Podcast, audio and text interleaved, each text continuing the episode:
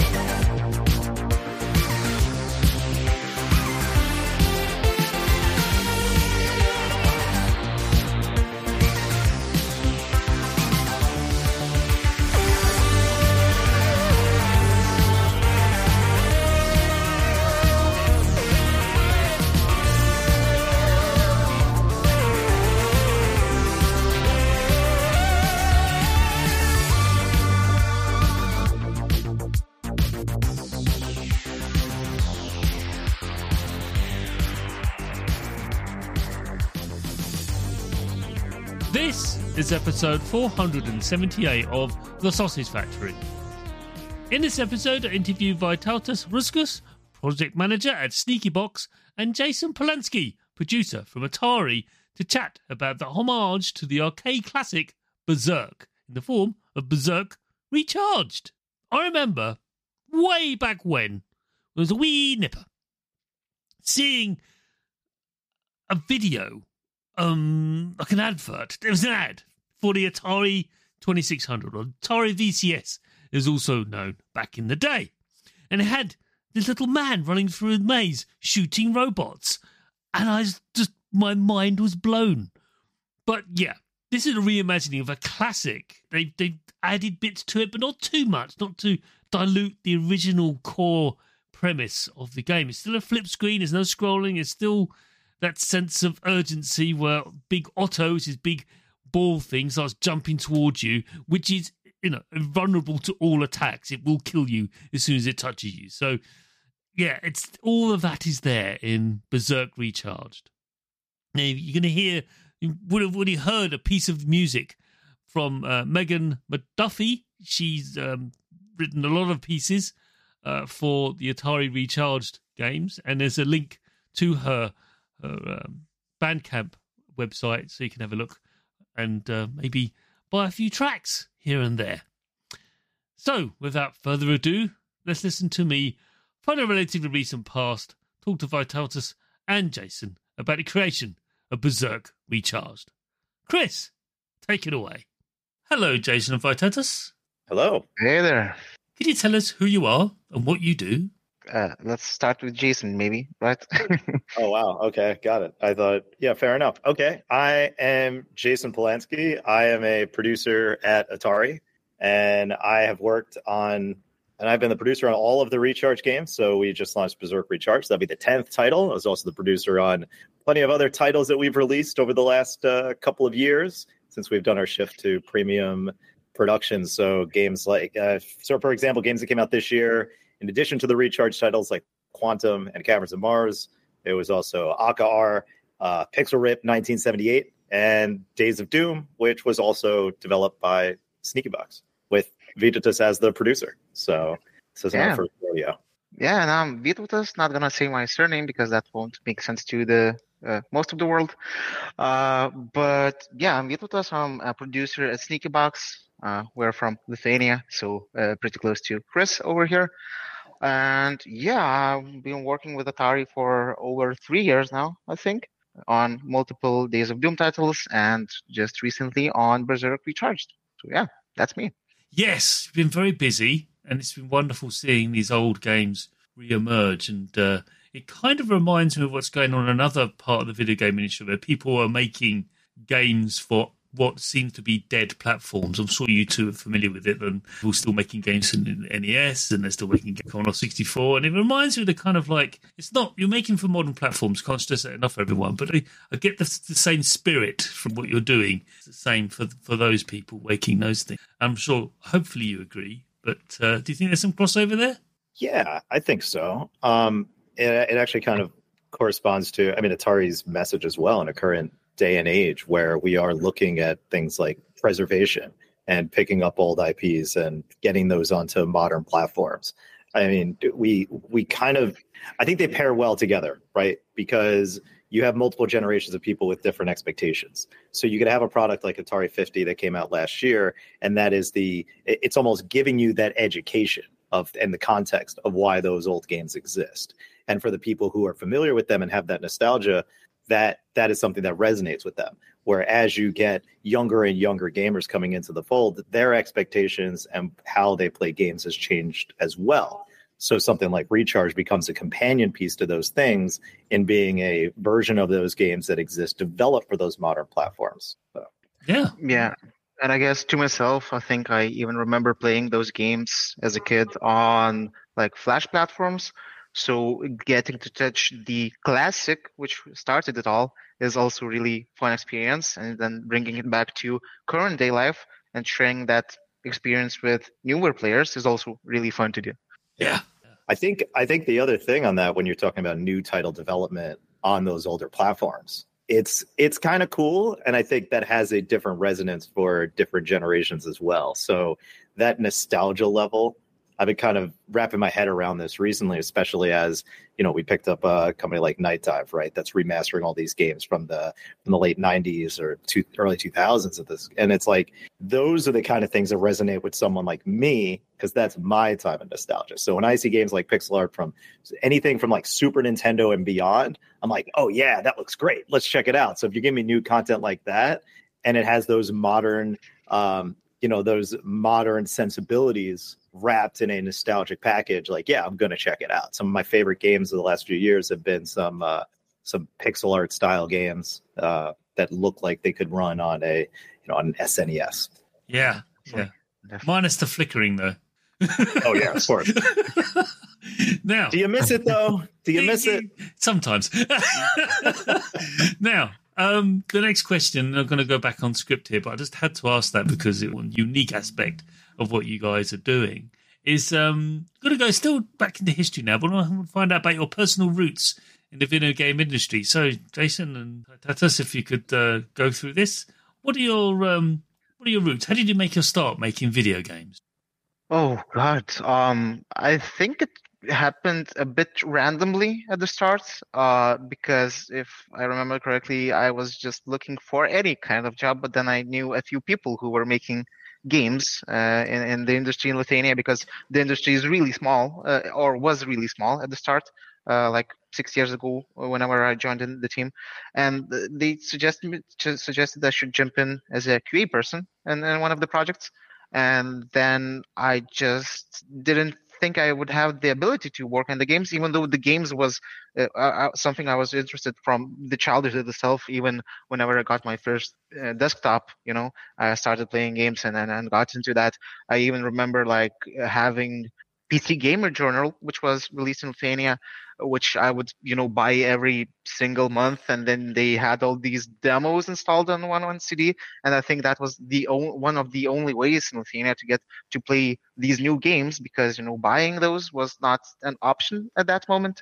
So I definitely had the interest, but I never thought I would, you know, get into the industry so fast. But then there was like this random offer for a job, which I jumped in. And then yeah since six years ago i, I just loved it every every minute of it. So yeah i'm still here.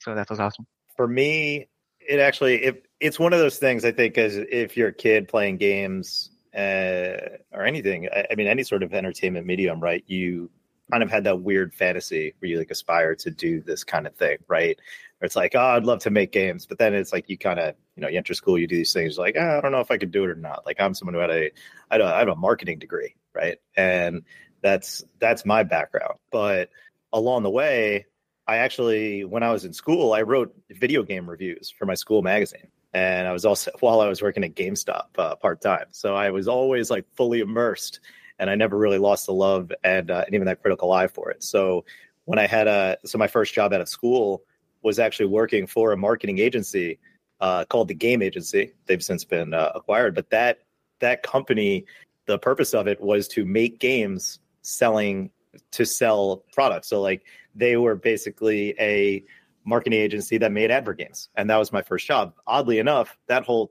company was founded by former Atari alums. So it's kind of interesting how it comes full circle. Like the the regime of people that were working here when I started at Atari six years ago were the they were like, "Oh yeah, we know those guys. We knew those guys." Even though it's been it was like a long time since uh, since I worked there, but I was basically there, and I cut my teeth in the industry working on um, working on a bunch of advert games. Uh, I was a producer at that company, working on uh, some pretty wild IPs in retrospect, making games for like the first one I did was a U.S. Army game. it was interesting, um, and then I, I, got to make a game for Nerf. Uh, it was like an augmented reality game back in 2012, which is kind of crazy.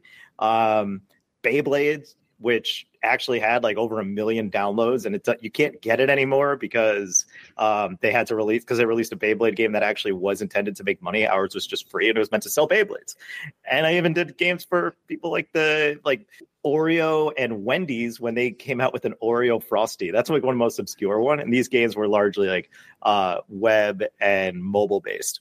And then after that, I I took a break because that was a pretty scrappy company. I was like the sixth employee or so, and you know, kind of flying by the seat of your pants, doing the doing the agency life, and um, and I took a break to go into more like traditional digital production, um, working on some larger scale projects, but you know, mostly websites. And then I decided I wanted to get back into games, so I you know tried to. I mean, I always wanted to get back to games. That was always the desire, right? I still have the passion, still love it, and opportunity for Atari opened up with some people that I used to work with at the game agency, and they haven't looked back ever since. They not really worth getting too much into it, but you know, it's kind of like two halves of the last six years, where the first half was largely focused on free to play and mobile, and then the last three years have been really, really great and uh, transformative, working on a an enormous suite of premium titles, which is you know, more my personal interests lie as well as I play those kind of games myself yes, we live in exceptional times, don't we? And also going back to your encountering people who know the, the, the practice you worked for previously, it's like, yeah, yeah, never burn those bridges, Jason. yeah, because uh, yeah, it's very small. oh, also, I guess a yes. little funny story about encountering people from the past. So uh, I mentioned the games uh, LT journal that was, you know, being released every month, and just this past month, I went to one of the conferences in, in Poland, and I actually met the guy who was the redactor behind that actual journal, which I was buying as a kid. So that was a really fun, fun to think to meet him in, in person and talk about it. Uh, so yeah, Fantastic. just just you, you meet the industry people. so this next question will probably be tackled from both of you individually from different places, but it's still relevant. And it's a very important question, but it's a tough one to answer. The next question is this As creators, which you are, what are your biggest influences?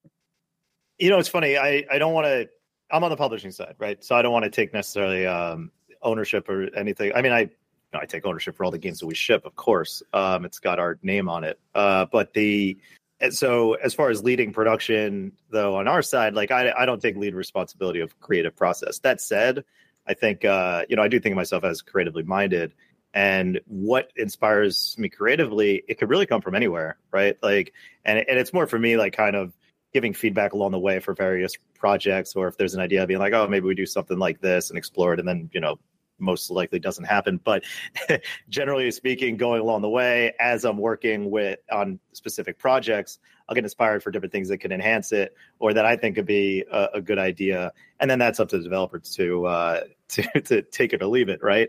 But that inspiration can really come from literally anywhere. There's not one sole source. I was in a car once. There, there was a project that I was thinking of that we were thinking about pursuing. We didn't end up doing it, but I was thinking about, but I was in the car listening to in an Uber, and the guy was playing some crazy some song, and I was like, "What is this song? I've never heard any kind of music like this." So I, you know, did the whatever Shazam like thing and said, "Find out what song it is," and wrote it down. And be like, "This would be cool if we do this project. We should do music like this because that would create a very cool vibe."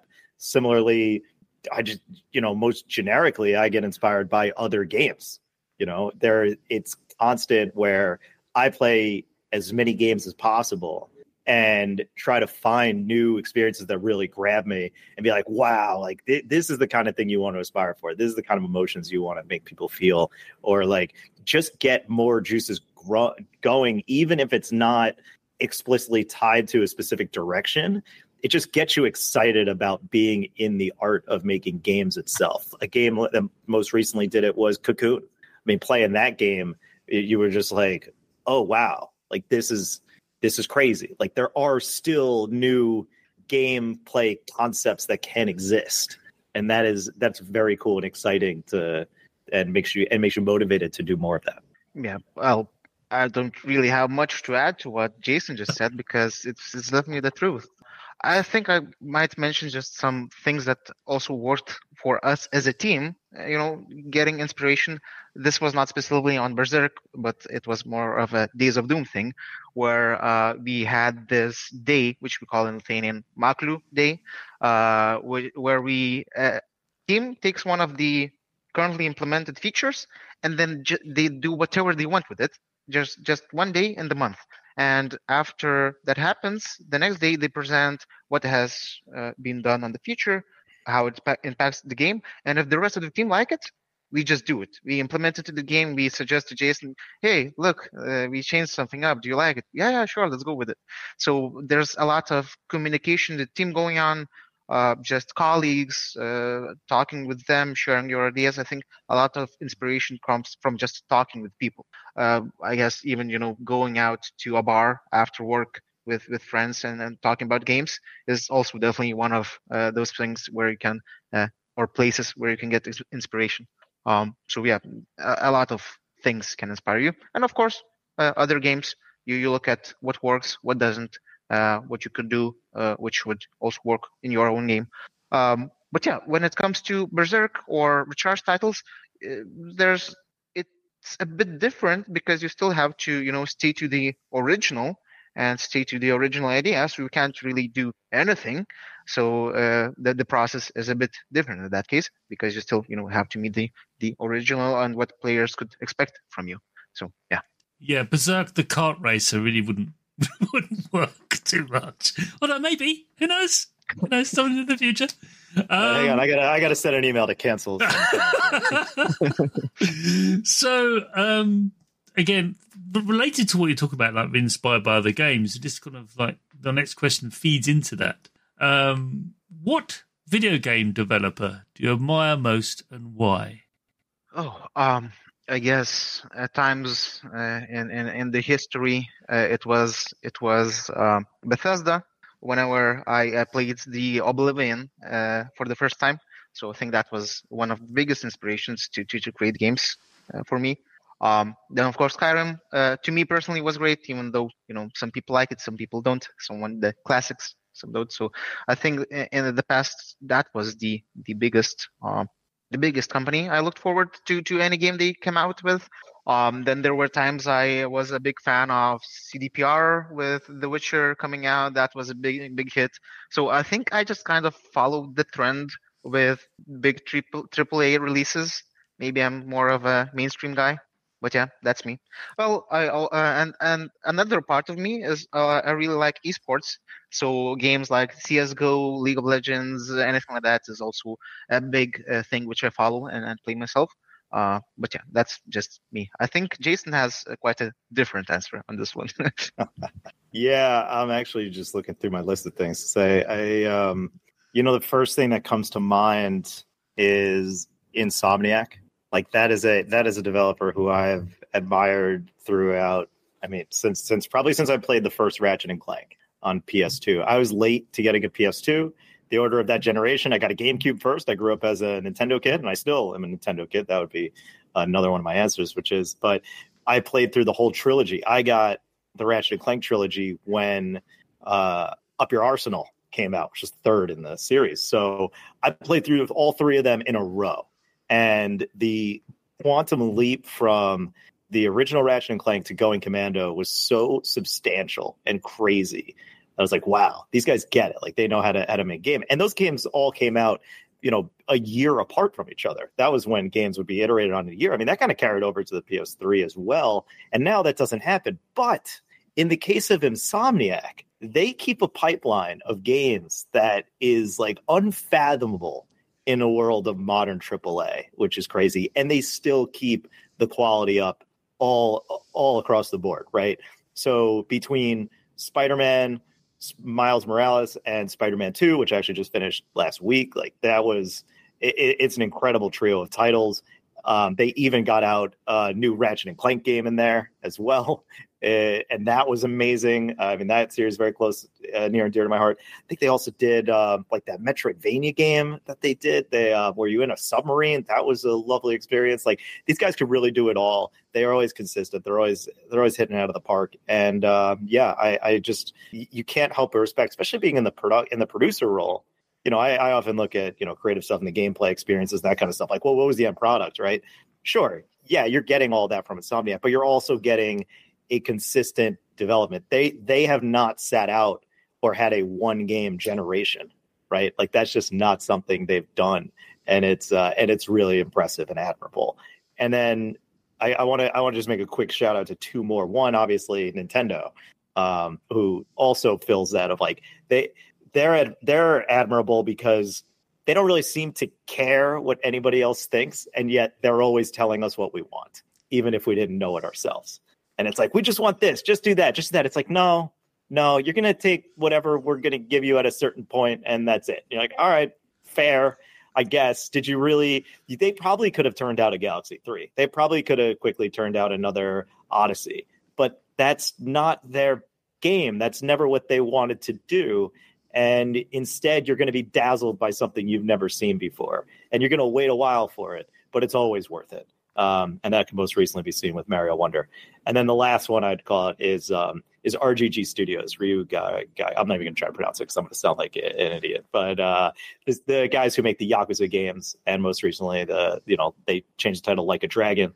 Um, I've loved this series since the PS2 days. This is another team where you have to admire the production and how they've churned out these games and they always hit that quality and it's fully voiced and it's fully mm, acted and it's like it is they they just always deliver incredible stories um, incredible gameplay, and they also aren't afraid to reinvent themselves, like with making one a, a turn based RPG, like with the like a dragon a couple years back. So, um, yeah, those those would be my most admired studios. Yeah. Also, one shout out I, I remembered, which was a classic I, I really loved. Well, uh, I guess so. It was Maxis Studio. Uh, so it's part oh, of yeah. EA Games with the Spore uh, Spore. Uh, yeah, that was something that blew my mind of how complex a game can be, but also how can it also be so simple at the same time. So yeah, yeah that was definitely one of my favorites at the time. Yeah, starting as an amoeba to a galaxy-spanning race is, was, was quite quite an amazing thing that they Insane. managed to pull off. Um, last question, the first half, and it's, it's kind of an easy one, maybe, hopefully, but it might be a long list. But here we go. What are you playing right now? Yeah, I guess uh, one of the games uh, that uh, uh had me hooked was Baldur's Gate uh, because that was a big release. So uh, definitely still pr- playing through that. Another one I like ARPGs as well. So Path of Exile was something I got hooked on this past league. really fun league, really fun mechanic. I think that was one of my best playtimes throughout the past eight years of how long that game was out. So really loved it. Um, yeah, and I, as I said, I guess I, I still dabble in uh, League of Legends a bit from time to time. Not not not hooked uh, or not not doing it every day. Thankfully, uh, as it you know, it's uh, kind of a salt mine if you could could, could say so. But yeah, uh, so I think those three are the the games I'm playing right now. Yeah, for myself, you know, I just mentioned RGG Studios. I literally just started like a Dragon Gaiden, the man who erased his name. I just started that last night. Um, so I don't really have too much to say about it. Um, and I've also been playing Mario Wonder, which is phenomenal. But what I really would want to talk about is the game I just finished prior to Like a Dragon, which is Jusant. I uh, I got to play through that. That was my kind of. I only had three days, really. Exactly. I only really had three days. Sorry, you, you didn't see it because we're on video. But Chris, no. Chris just made like climbing motions with his hands. he was basically doing an imitation of the gameplay of Jusant. Indeed. Um, yeah between Spider-Man 2 and Like a Dragon, I, I look forward to like I celebrate when Yakuza or Like a Dragon games come out. So I was like, well, nothing's gonna stop me from playing that on Thursday. So I have three days. I need to play something. What am I going to do? And I heard great things about Jusant. The trailer captivated me, and I said, "Let's let's check this out." And that game is phenomenal. If you're not familiar with it, uh, because why would you be? The title is just kind of weird. I mean, they explain. I guess it's a French word. They explain it at the, they define it at the opening about like the receding tide, but the game is amazing. It, it it kind of does a similar thing that Cocoon did in the sense that hey, here's a new way to play a game.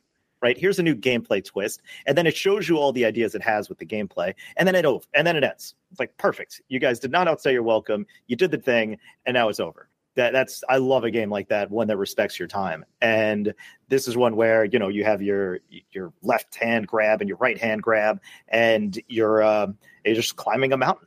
But it innovated on a system of climbing where you're just like, well, what are you going to make a whole game around climbing like you do in Uncharted or you know the or something or Assassin's Creed? It's like no, we've actually made a new climbing system that works specifically for the purpose of climbing. We made climbing the gameplay, and they do a very good job of it. And then the other thing they did that I absolutely loved was create a sense of depth and scale that I've never really seen a game. Like I'm playing this on a, you know, like I play all my other, uh, you know, we'll call it the, you know, 4K games, you know, non-Switch games. I'll say mostly that's mostly handheld, but like on a 65 inch OLED. And this is the first game that I played that actually gave me like a, a sense of vertigo in a way or height. Where I'm like, whoa, my stomach actually dropped, and I'm like swinging on this rope in this chasm. Like this is this was awesome. So highly recommend Jusant. Uh, that was a that was a delightful experience and a and a great surprise for the year. Yes, people keep on nudging me to play that one, so thanks for reminding me, Jason. Appreciate you got it. And it's not it's not that intimidating. It's honestly not no, very no, difficult. No, no. It's not like you know you look at games like what is it QWOP where you're kind of like controlling all the different limbs and things and the and the goal is to make it impossibly difficult. No, it's not like that at all. It's not Mario Friends. It's fine. It's okay. but uh, okay. You'll get through. Yeah, I love the use of ropes as a checkpoint mechanic. It's really funny. Uh, Very, very, very clever. But move on to the second half because we're here to talk about Berzerk Recharged. So let's do that.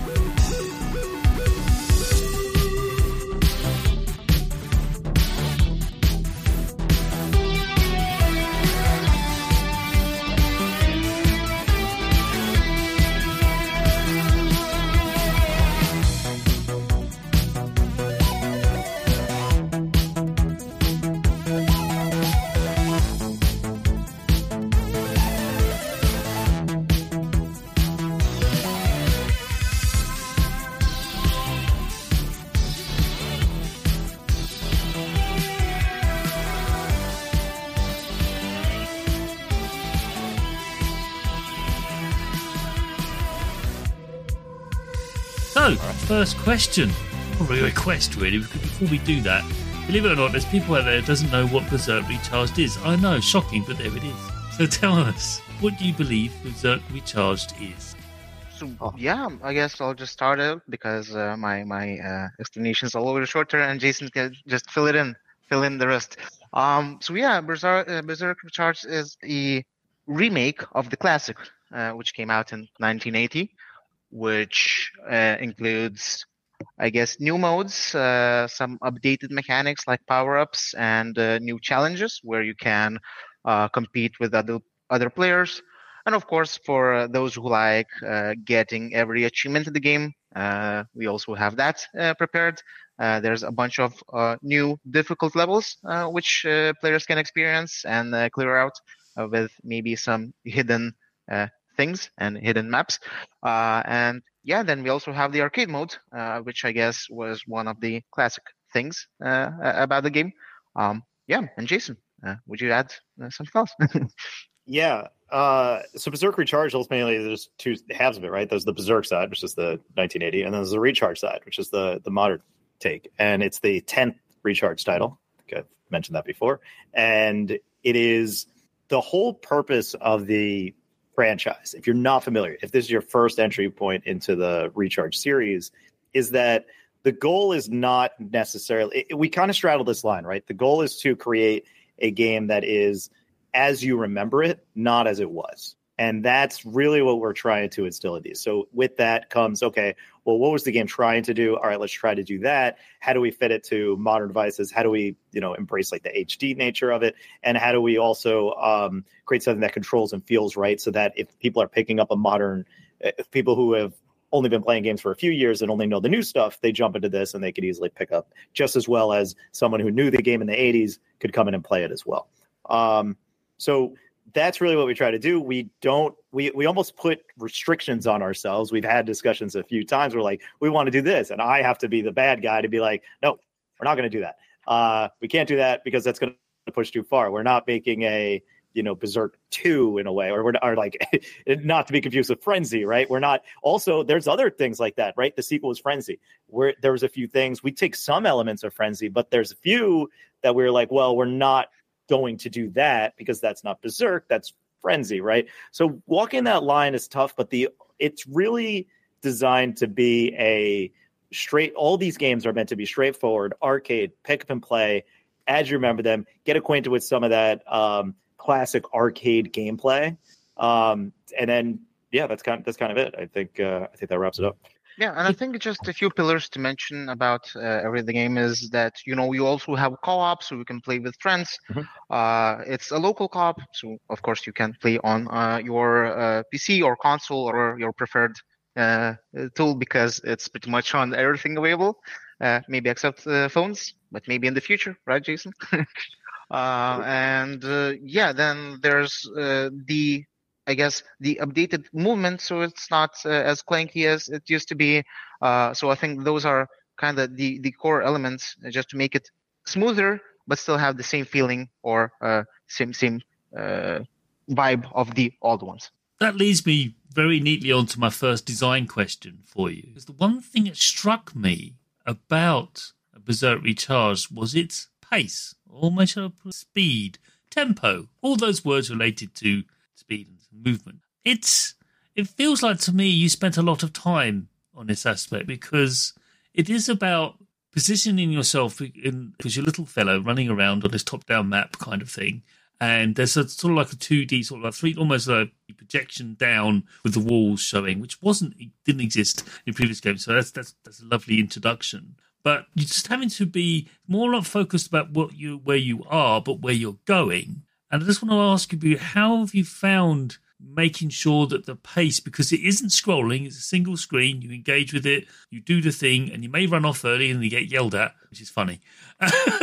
but you generally try to, it's a score chaser, everyone, by the way, so it's a score chasing game. So that's, you know, a thing that's returning, which is great. But you, I just want to talk about that. Talk, talk us through the, the design of the speed of things and the pace and how you manage to get to where you are with it. Well, I I wouldn't say it's that in depth about you know how how we came to to the conclusion of how the speech should work. Uh, it, it, just took a lot of testing and and you know playthroughs and uh, testing it with different people, specifically in the company. Uh, maybe doing some feedback se- sessions with the Atari team, uh, and and their uh, I guess uh, how do you call it the Atari. Jason, help me out here. What's that? I don't even know what you're trying to get at here. Uh, like whenever we send out the build to oh, you, the gauntlets. Have, yeah, yeah, uh, the Atari gauntlet. I just wanted to use that specific word. Oh yeah, sure, uh, okay, yeah. So just a lot of testing, a lot of feedback circles, uh, and and, and you you just try to make uh, the gameplay feel smooth and feel good. So whenever you reach that point, you just say, okay, let's hope for the best, and hopefully everyone likes it too. Uh, so I think it's it's it works like that. I'm not sure if I have anything else to add, to add, uh, Jason. There, yeah, you know, it kind of goes back to the rest of the series and that kind of stuff as well, which is none of these games necessarily go one to one to what it was originally. Um, in some cases, it's faster. In some cases, it's slower. Like it's kind of funny. The first one we did with Centipede, right? It feels quick. It feels snappy. It feels like super responsive and great. But it actually moves a little bit slower than the than the original game, which is like way too fast, in my opinion, right? And then you have other things that move a bit faster, like um, I mean, like this one, or even I'd say something like gra- uh, like asteroids or gravitar recharge. Like they move a little bit quicker um, than the than their inspiration as well. Um, for this, I think you look at it and you try to understand. Well, what would they have done? Right? You try. it's impossible to really answer that question, but you look at that and be like, okay, if you're going to have this type of game now, you have to also look at the contemporaries of the kind of game you're trying to build to uh, to rise to that occasion as well. So that's why you look at you know you look at the game back in the day and it was a multi-directional shooter and we made it a, a twin stick shooter and with twin stick shooting comes certain expectations. So is it a is it more methodical? Is it slow? Is it or is it going to be more quick and zippy? Well we are about that arcade gameplay that fast paced arcade um, jump in jump out gameplay. And i think that was very much a, a direction that the team wanted to go. I don't want to speak for the designer but it's like that also keeps the through line not only for Berzerk but also the recharge series itself I think there's only really one game that I could think of in the series where it's more like, all right, you just got to take it easy, just relax, just go slow, and that's Gravitar. Everything else is like jump in, jump out. You're going to go, you know, we are we are going to kind of punish you pretty quickly early on because that is also the spirit of the original games as well, which is, hey, we're going to beat you fast. Give us another quarter. which leads yeah, me on. yeah, sorry, carry on. Uh, yeah, and uh, and I guess I just also wanted to add, you know, that at the start it, it might feel you know quite fast and we wanted to go for that because you still want to experience to be a bit hectic a bit uh, have a bit of pressure. But also it's good to mention that whenever proceeding throughout the levels enemies still do get faster they get uh, more tough so the challenge increases. So i guess starting out a bit slower and then just going throughout the levels and uh, uh getting a bit more of a challenge uh, you know fits uh, more players and they're uh, if they are looking for more challenge, they can get that throughout the game as well. This does indeed. Thank you for that extra feedback because that does lead me to my next question, which is about difficulty. Berzerk Recharge really, really does celebrate the increased ramping up of difficulty. It gets it, the first two or three or maybe four rooms are relatively straightforward, and all of a sudden the enemies become bullet sponges, which is great. Like, oh wait, now you're going to take more than one, and you're shooting back at me. This is worse, and it just gets worse and worse and worse. And it's just, I just want to ask, how have you found designing that aspect and injecting that aspect of of the game into because it, it can be quite jarring for a lot of people. They expect a very shallow curve. It's it's not, is it? It's very sharp. Uh, and uh, it doesn't put me off. Don't get me wrong, but I just found it really quite refreshing to see that to go, oh no, I'm unashamed about this. We, you're going to have to you know step up to actually get any good at this. this this question has to go back to you know the origins of the series, right? Because all the games are kind of like this, as I mentioned. Where uh, and I gotta give credit to uh, to Adam Nickerson, who uh, you know, him and I basically created the original Missile Command Recharged back in 2020, March 2020, a pretty uneventful month in uh, in in uh, recent history. So um, yeah, that's when it came out, and that and and Adam, he would his design was appealing to me. His slogan for his games was always "Live, Die, Retry." Right. So that was the approach when we did Missile Command. And then when we finally got the green light to do four more titles, we carried on that same approach, which is you're going to jump in, you're gonna you're gonna do it's going to quickly ramp up, and then we're going to kill you, and then you're going to, but you immediately want to try it again, right? So it's balancing that line because you create that addictive loop, which is I think I do a little better. If the line, if the time between starting around and getting to that point is too long, then you do risk that feeling of I got to do all that again, you know? Whereas the you want to balance that because you don't want to make it impossible to make that to to breach that limit, but you want to reduce that time and and balance it so you can be like, yeah, I think I think I could I think I could just do a little bit further. Then what's that? Just another just another two minutes? Yeah, I got two minutes. All right, let's do it. Let's give that another shot. And that's that's something that exists through all of these titles. Yeah, yeah I, I, was gonna start out with mentioning that you know it's pretty similar to Quantum uh, level of uh, difficulty increase where you you know start out slow, but then it really gets hectic. A lot of enemies are spawning on the screen. So I think uh, for Berzerk we took definitely a similar approach where you start out quite slow. It seems all reasonable. You you can you know manage the, the time even if you're the enemies even if you're playing for the first time, and then you know it starts getting hectic, and then every ten rooms or maybe it's twelve. I don't remember at the moment. Uh, it, it gets a, a, little bit more difficult. Uh, but this is specifically for arcade.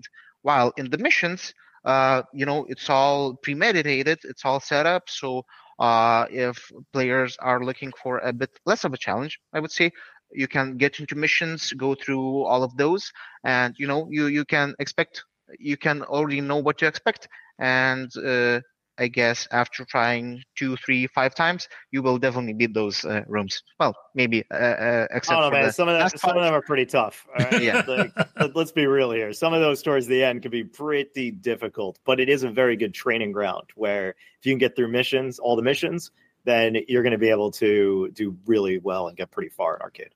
And that's why I also wanted to add, that you know, uh, the staple of recharged games is having both an arcade and mission uh, ground where you can uh, find uh, different difficulties, different playstyles, and, and go through those, experiencing everything. Yes, I found myself mixing between the two just to mix it up a bit rather than because I'm it getting better at the arcade and learning that experience and putting it into the missions and vice versa. That's how I was playing it. Um, I found that really very rewarding and still Otto the ever present threat. he comes bouncing on like, really? Now? Okay. Just one more turret. No, no, don't. You got to die. Fine. So you should welcome him. He's so he's always so happy. He's so he's just, happy. He wants to hang out. He does. This one's a very very strong hug. Apparently, I want to talk about the aspects of the game which are, I believe, you may correct me on this, unique to Berzerk Recharged. In that, there's a health bar. I don't remember yeah. that.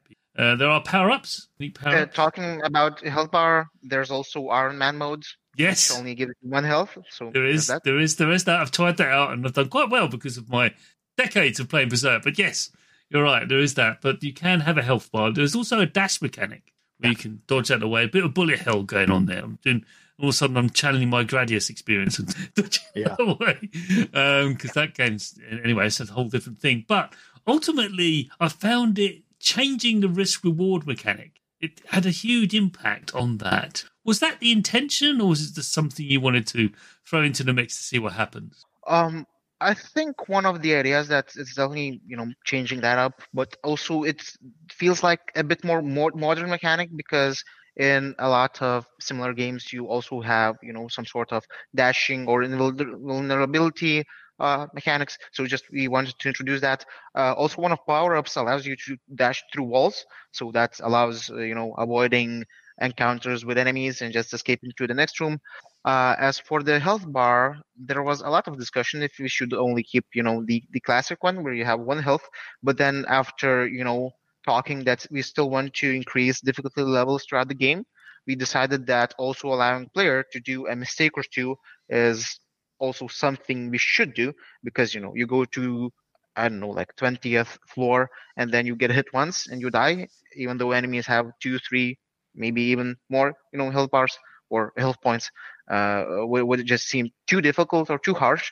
Uh, so we decided that this would probably be uh, the best way to also have the difficulty increase and then to allow the player to you know keep playing without having to get hit one. But if you want to do that as i said iron man mode always there yeah, the the other thing I'll add to that is the health bar is an interesting one. You know, when we first launched uh, Centipede and those other games, it was literally one life, one hit, and you're dead.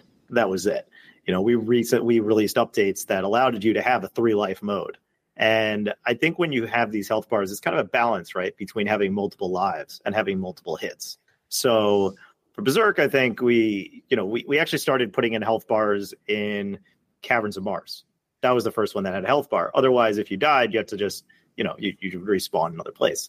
Um, and Caverns of Mars had the uh, had the health bar. Then we carried that over to Quantum, and then we kept it on uh, Berzerk. And I think it's a balance because people don't want to necessarily have that one life experience. I think some people do. I like it personally, but in the right context. I think a game like this, it's nice to have that balance of forgiving nature and to straight up kill somebody on every shot and restart them at the beginning of the at the beginning of the uh, room or to just got to take a shot and move on. Um, I think that keeps the pace of game moving a bit quicker and captures the spirit of what we wanted to do. Um, and it also makes it feel a little more modern in, in a way. And then the dash as well. I think uh, spoke pretty well to that. People like a dash, you know, why not? Yeah, yeah. also talking about dash, there were like uh, a few design decisions. If you want to do a dash or like a sprint, which you just speed up and and do no dash, but we thought that dash, you know, is a bit more crispy, a bit more fun to use. And I guess, but talking about health bars as well for co-op mode, that it makes it makes it easier to play in the co-op mode because you know you go in with a friend, he get gets it once, that's it, it's, the game is over, or you just you have to look for you know uh, like revive power up so yeah, we, we just decided that it just works better in this case. Oh yeah, yeah, yeah. Here we go. Last question. I want to talk about sound design and spot effects. Simply, one of the most famous things about original Berzerk was the audio taunting and the yelling by the creatures and the robots trying to, you know, say, "Well, why are you running away, chicken?" You know, um, because I don't want to get eaten by Otto. But um, the threats and the taunting from the original game do remain. Of course they do. Why wouldn't they be there? They're one of the key points of the game. But um, well, trade trademarks.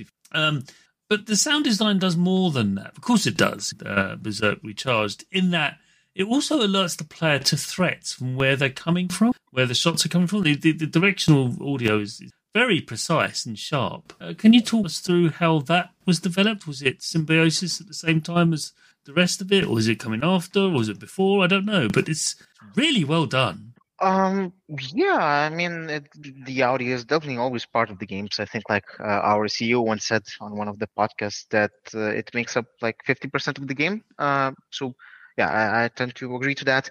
Um, so, yeah, it was definitely a part of the process that we wanted to do. Uh, so we worked uh, on it uh, from the start. Uh, when it comes to the robot voices, though, uh, that was definitely a request from Jason because he was like, "Guys, this needs to be in the game, otherwise." Uh, so yeah, so that was definitely something we added later down the line, not not something we started out with. Um, I have to say that there might be a bug still on some platforms where uh, you, you don't always hear the voices, but we're fixing that. Uh, patches should be released quite soon.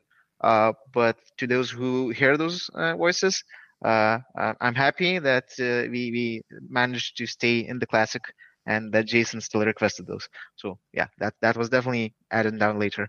Um, yeah, Jason, anything yeah. to add to that? Um, yeah, I think I think when talking about sound design, you got to, you know, going beyond the technical part of it, the the big driving message that kind of wanted to do from the beginning. You know, it's a game from 1980s. It's an it's an arcade game from the 1980s, and it's sci-fi. So it's like the 80s camp sci-fi. That's what we should be going for. That is that is everything that should drive this. And even in the visual style, right? You got kind of this goofy looking dude running around, but he's actually modeled after the um, after the key art. That's why his hair kind of looks like that. We're not. I mean, maybe there's maybe Matosh is a big Conan fan. I don't know, but either way, I kind of liked how kind of goofy it looked. I'm like, yeah, because that's 80 sci-fi. Like, perfect, do it. Um, you know, glowing, more glowing, and then more like you know, the, the sounds should all evoke that feeling, and even to the music. You know, Megan McDuffee has done the original soundtracks for all of the uh, recharge games so far. She's done original tracks for 10 games now. It's insane that she's made uh, these songs, and they're always hits. I've I've never given her notes for any song deliverable she's given. It's like she gives it to us and we're like, well, yeah, that's perfect. Then done. Great. Perfect. Um, and that's that's great. So I think that also helps reinforce the tone of the game and the spirit of what's trying to be done here.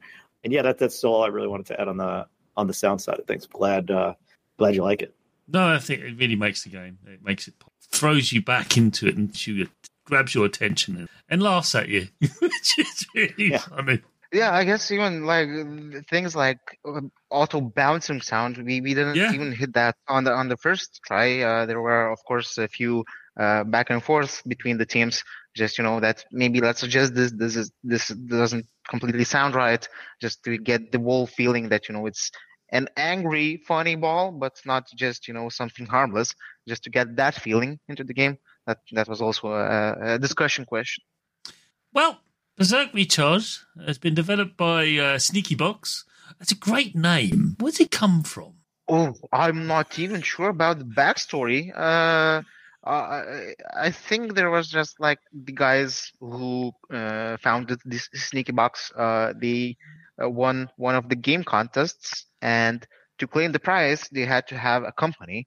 And uh, yeah, that's how it started. And then how they come came up with the name, I just don't have an idea. no, okay. I just love the idea of a box of sneaky. It's kind of like Metal Gear Solid, only inverted. they, they, have killer merch as it too. They got like a they got a I got a logo plush cube thing, uh, like a like a stress a stress ball type thing with their uh, with the box. It's awesome.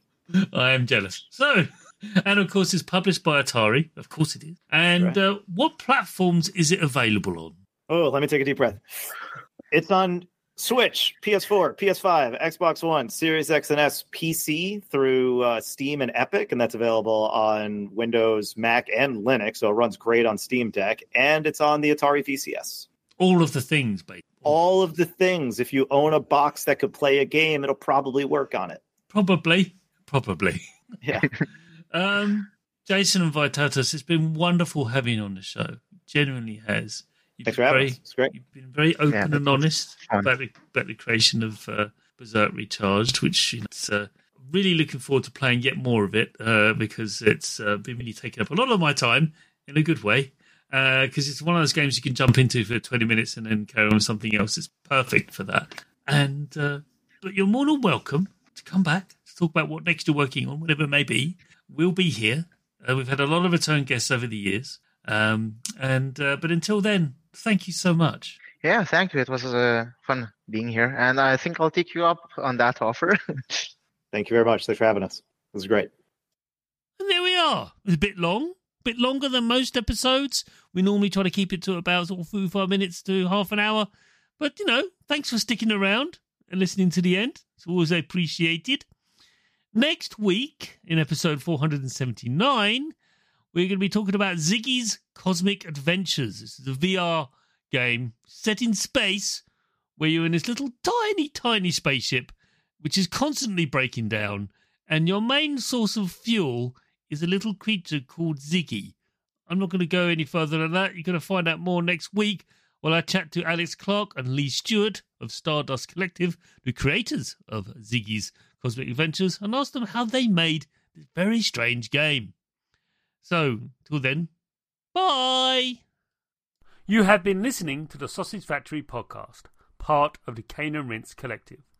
Support us for just two US dollars per month at patreon.com forward slash Cane and Rinse for early, extended, and exclusive podcasts. Find us on Twitter, Facebook, Instagram, Twitch, YouTube, and at our website, caneandrinse.com.